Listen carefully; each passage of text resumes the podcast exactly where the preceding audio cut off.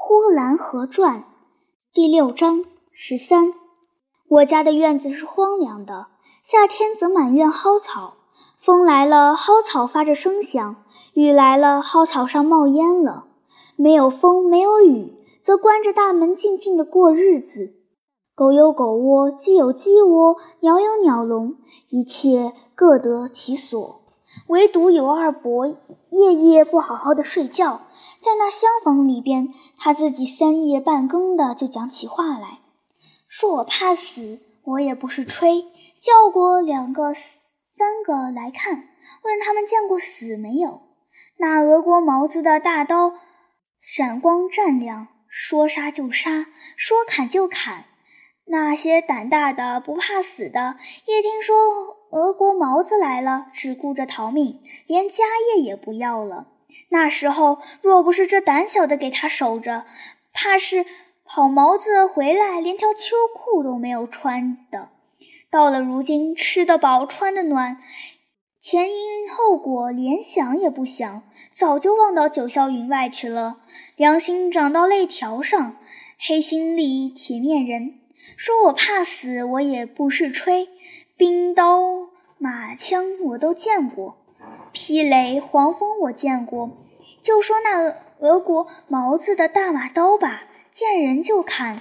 可是我也没有怕过。说我怕死，借个年头是啥年头？那东厢房里尤二伯一套套的讲着，又是河沟涨水了，水涨得那么大，别人都没有敢过。尤二伯说他敢过。又是什么时候有一次？着大火，别人都逃了，尤二伯上去抢了不少东西。又是他的小时候上山去打柴，遇见了狼。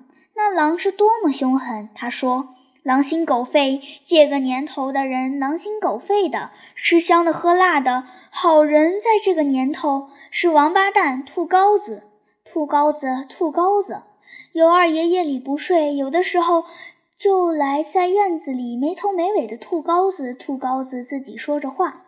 半夜三更，鸡鸭猫狗都睡了，唯独尤二伯不睡。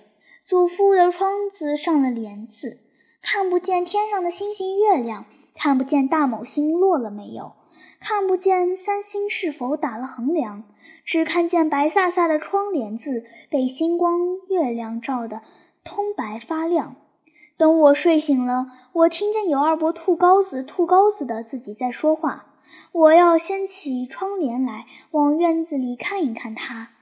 祖父不让我起来，祖父说：“好好睡吧，明天早晨早早起来，咱们烧苞米吃。”祖父怕我起来，就用好话安慰着我。